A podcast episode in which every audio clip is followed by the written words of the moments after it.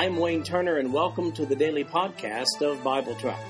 I've developed Bible Track to be both a commentary and a daily Bible reading schedule. These podcasts cover the text and commentary, which may be found at www.bibletrack.org. So, for those who have a busy schedule but do have time to listen to the Bible being read, this podcast is for you. At the end of one year, you will have gone completely through the Bible. Today we're reading 1 Kings chapter 22 and 2 Chronicles chapter 18. This is the New King James Version of the podcast. The King James Version is also available. In 1 Kings chapter 22, the first 28 verses, and 2 Chronicles 18, the first 27 verses, we see King Jehoshaphat of Judah and King Ahab of Israel planning a battle strategy together. First, 1 Kings chapter 22, verse 1. Now three years passed without war between Syria and Israel. Then it came to pass in the third year that Jehoshaphat, the king of Judah, went down to visit the king of Israel. And the king of Israel said to his servants, Do you know that Ramoth in Gilead is ours? But we hesitate to take it out of the hand of the king of Syria. So he said to Jehoshaphat, Will you go with me to fight at Ramoth Gilead? Jehoshaphat said to the king of Israel, I am as you are, my people as your people, my horses as your horses. Also, Jehoshaphat said to the king of Israel, Please inquire for the word of the Lord today.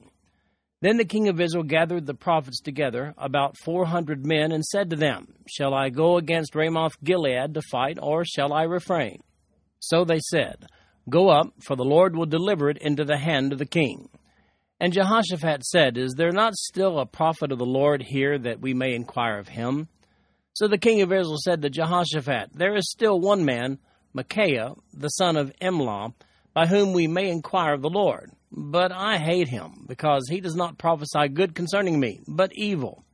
And Jehoshaphat said, Let not the king say such things. Then the king of Israel called an officer and said, Bring Micaiah the son of Imlah quickly. The king of Israel and Jehoshaphat, the king of Judah, having put on their robes, each sat on his throne at a threshing floor at the entrance of the gate of Samaria. And all the prophets prophesied before them. Now Zedekiah, the son of Chenaanah, had made horns of iron for himself, and he said, Thus says the Lord, With these you shall gore the Syrians until they are destroyed. And all the prophets prophesied so, saying, Go up to Ramoth Gilead and prosper, for the Lord will deliver it into the king's hand. Then the messenger who had gone to call Micaiah spoke to him, saying, Now listen, the words of the prophets with one accord encourage the king. Please let your word be like the word of one of them, and speak encouragement. And Micaiah said, As the Lord lives, whatever the Lord says to me, that I will speak. Then he came to the king, and the king said to him, Micaiah, Shall we go to war against Ramoth Gilead, or shall we refrain? And he answered him, Go and prosper, for the Lord will deliver it into the hand of the king. So the king said to him, How many times shall I make you swear that you tell me nothing but the truth in the name of the Lord? Then he said, I saw all Israel scattered on the mountains as sheep that have no shepherd, and the Lord said, These have no master, let each return to his house in peace. And the king of Israel said to Jehoshaphat, Did I not tell you he would not prophesy good concerning me, but evil? Then Micaiah said, Therefore hear the word of the Lord. I saw the Lord sitting on his throne, and all the host of heaven standing by, on his right hand and on his left. And the Lord said, Who will persuade Ahab to go up, that he may fall at Ramoth Gilead? So one spoke in this manner, and another spoke in that manner. Then the Spirit came forward and stood before the Lord, and said, I will persuade him. The Lord said to him, In what way? So he said, I will go out and be a lying spirit in the mouth of all his prophets. And the Lord said, You shall persuade him and also prevail. Go out and do so. Therefore, look, the Lord has put a lying spirit in the mouth of all these prophets of yours, and the Lord has declared disaster against you. Now Zedekiah, the son of Chenaanah, went near and struck Micaiah on the cheek and said, Which way did the Spirit from the Lord go for me to speak to you? And Micaiah said, Indeed, you shall see on that day when you go into an inner chamber to hide. So the king of Israel said, Take Micaiah and return him to Amon, the governor of the city, and to Joash, the king's son, and say, Thus says the king, Put this fellow in prison, and feed him with bread of affliction and water of affliction, until I come in peace. But Micaiah said, If you ever return in peace, the Lord has not spoken by me. And he said, Take heed, all you people. Now let's go over and read the same account but from the chronicler's perspective in Second Chronicles chapter 18 verse 1. Jehoshaphat had riches and honor in abundance, and by marriage he allied himself with Ahab. After some years he went down to visit Ahab in Samaria, and Ahab killed sheep and oxen in abundance for him and the people who were with him, and persuaded him to go up with him to Ramoth Gilead. So Ahab, king of Israel, said to Jehoshaphat, king of Judah, Will you go with me against Ramoth Gilead? And he answered him, I am as you are, and my people as your people. We will be with you in the war. Also Jehoshaphat said to the king of Israel, Please inquire for me the word of the Lord today.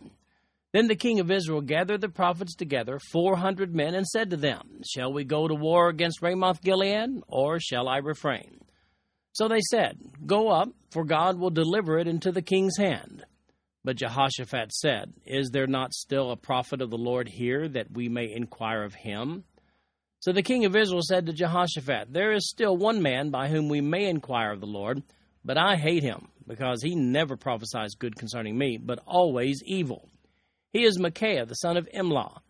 And Jehoshaphat said, Let not the king say such things.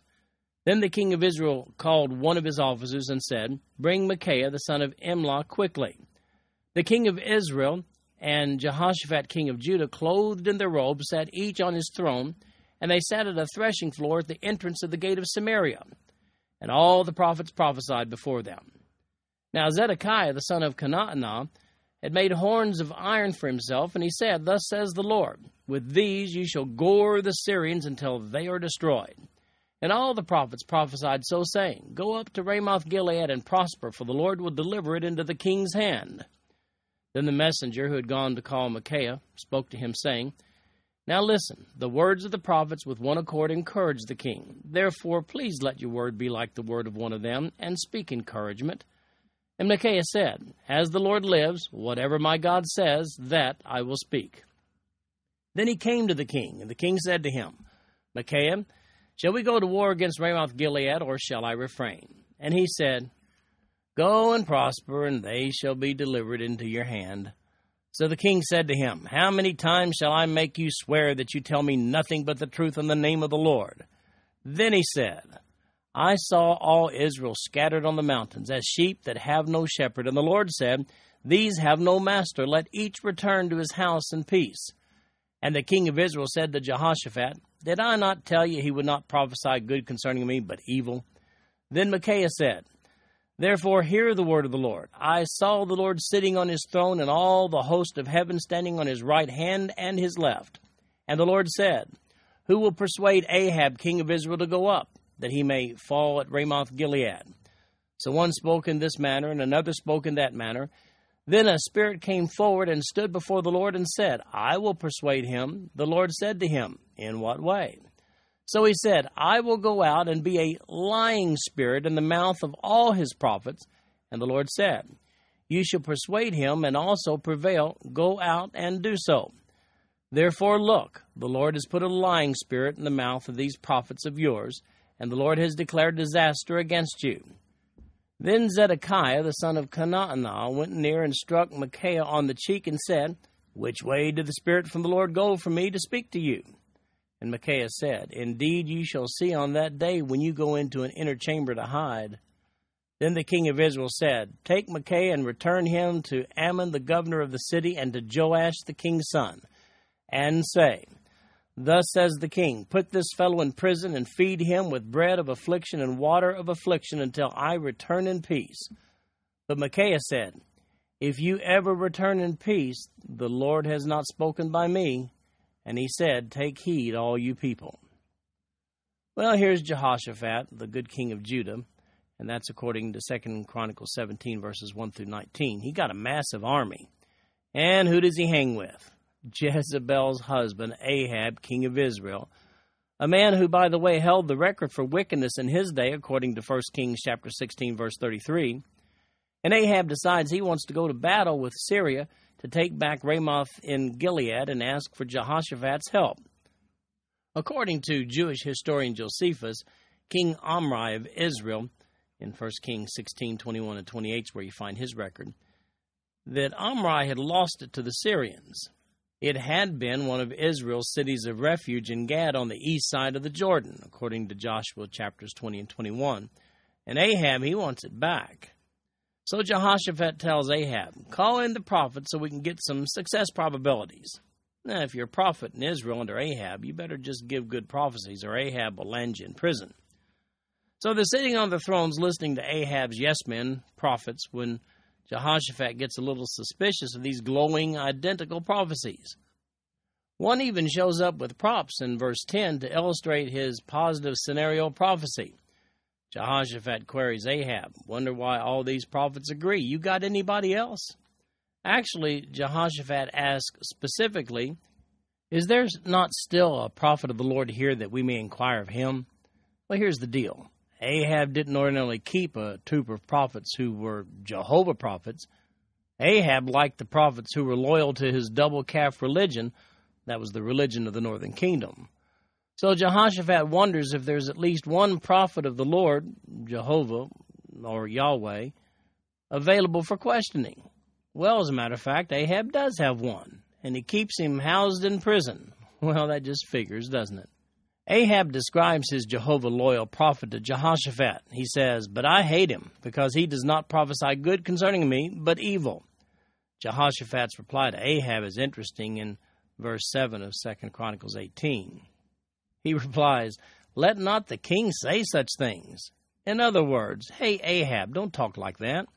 Well, after 400 false prophets say go for it, the guy in charge of fetching Micaiah, who, by the way, was the real prophet from the Lord, but he's in prison, he goes to fetch him from prison and tells Micaiah that he should give a favorable prophecy to match that of the 400 prophets which preceded him.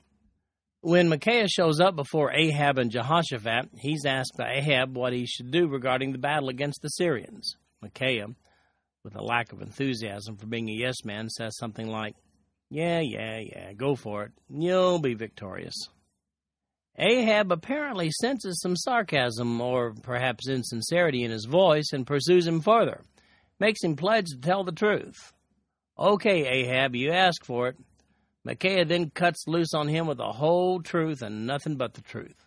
You're going to die in battle, Ahab. King Ahab's reply to Jehoshaphat then is, See, I told you. Micaiah goes on to explain in great detail that the other prophets were evil and were sent to intentionally deceive him into believing he would be victorious in battle. Then one of those false prophets, Zedekiah, goes over and smacks Micaiah and subsequently taunts Micaiah by saying, in essence, in verse 23 of 2 Chronicles 18, Hey, prophet, I'll bet you didn't see that one coming. Micaiah simply retorts, You're going to see the day when you'll go into hiding over this episode.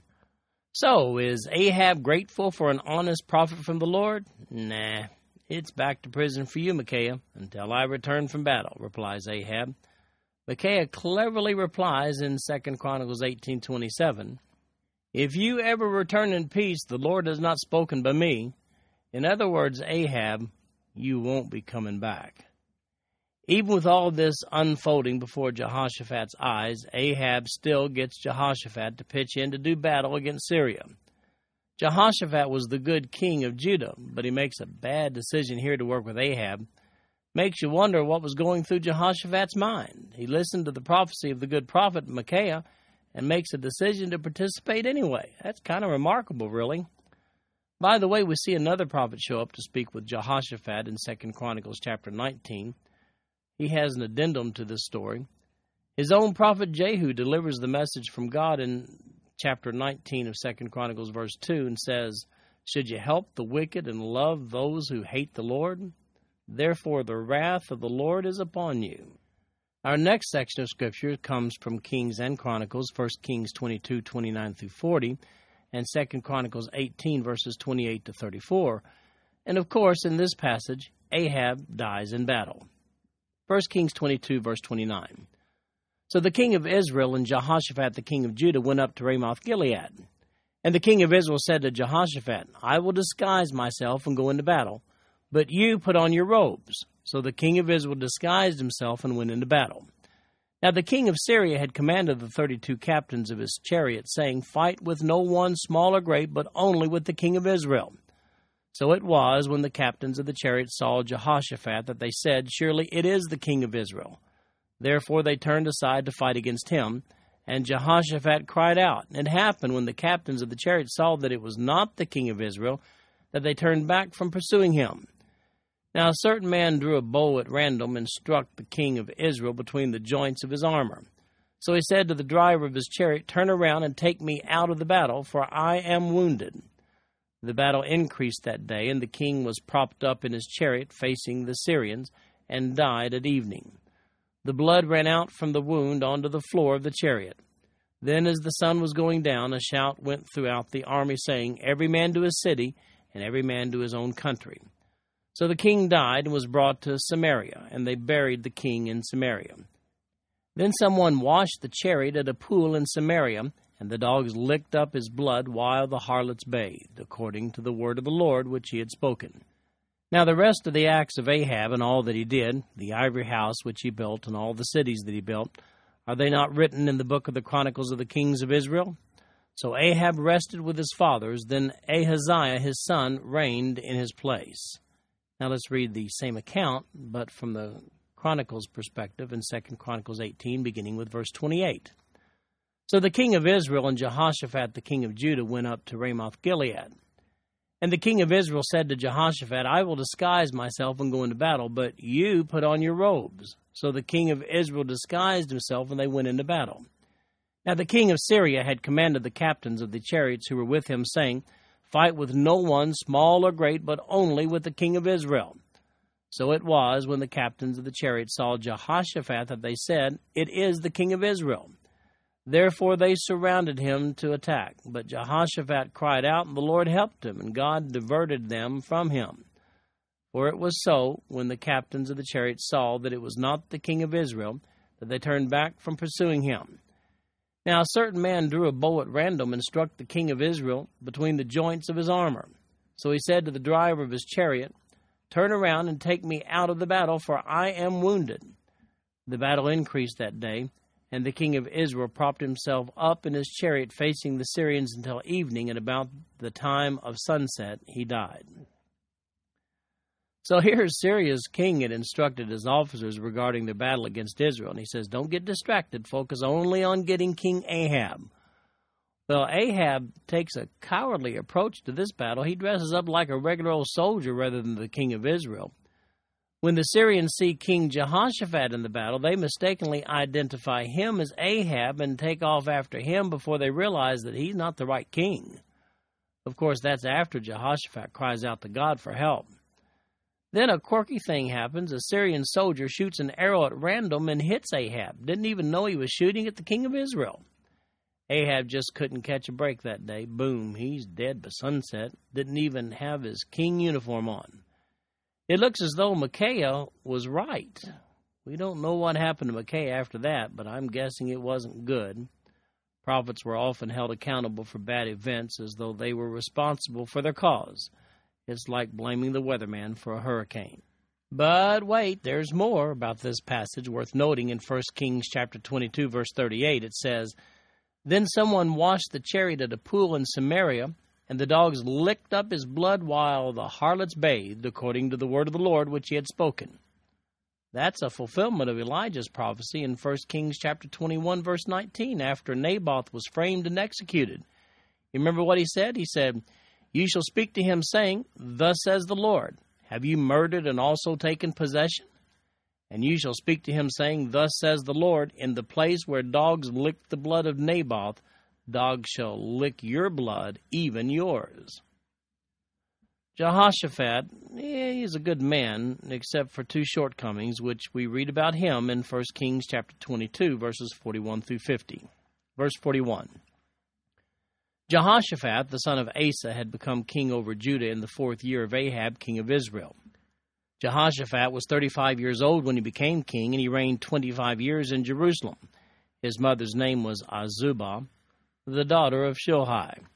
And he walked in all the ways of his father Asa. He did not turn aside from them, doing what was right in the eyes of the Lord. Nevertheless, the high places were not taken away, for the people offered sacrifices and burned incense on the high places.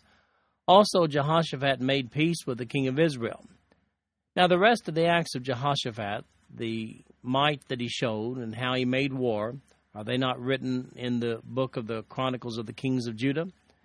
And the rest of the perverted persons who remained in the days of his father Asa, he banished from the land. There was then no king in Edom, only a deputy of the king. Jehoshaphat made merchant ships to go to Ophir for gold, but they never sailed, for the ships were wrecked at Ezion Geber.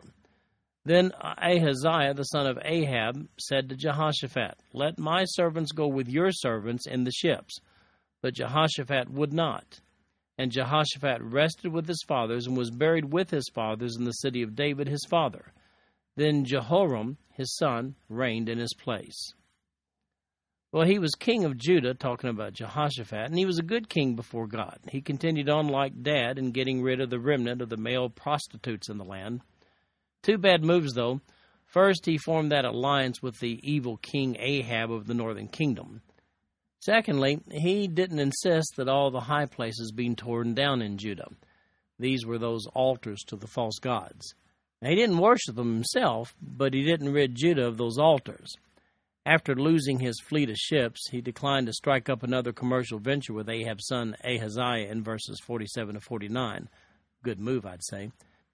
Jehoshaphat dies, then Jehoram, his son, reigned in his place.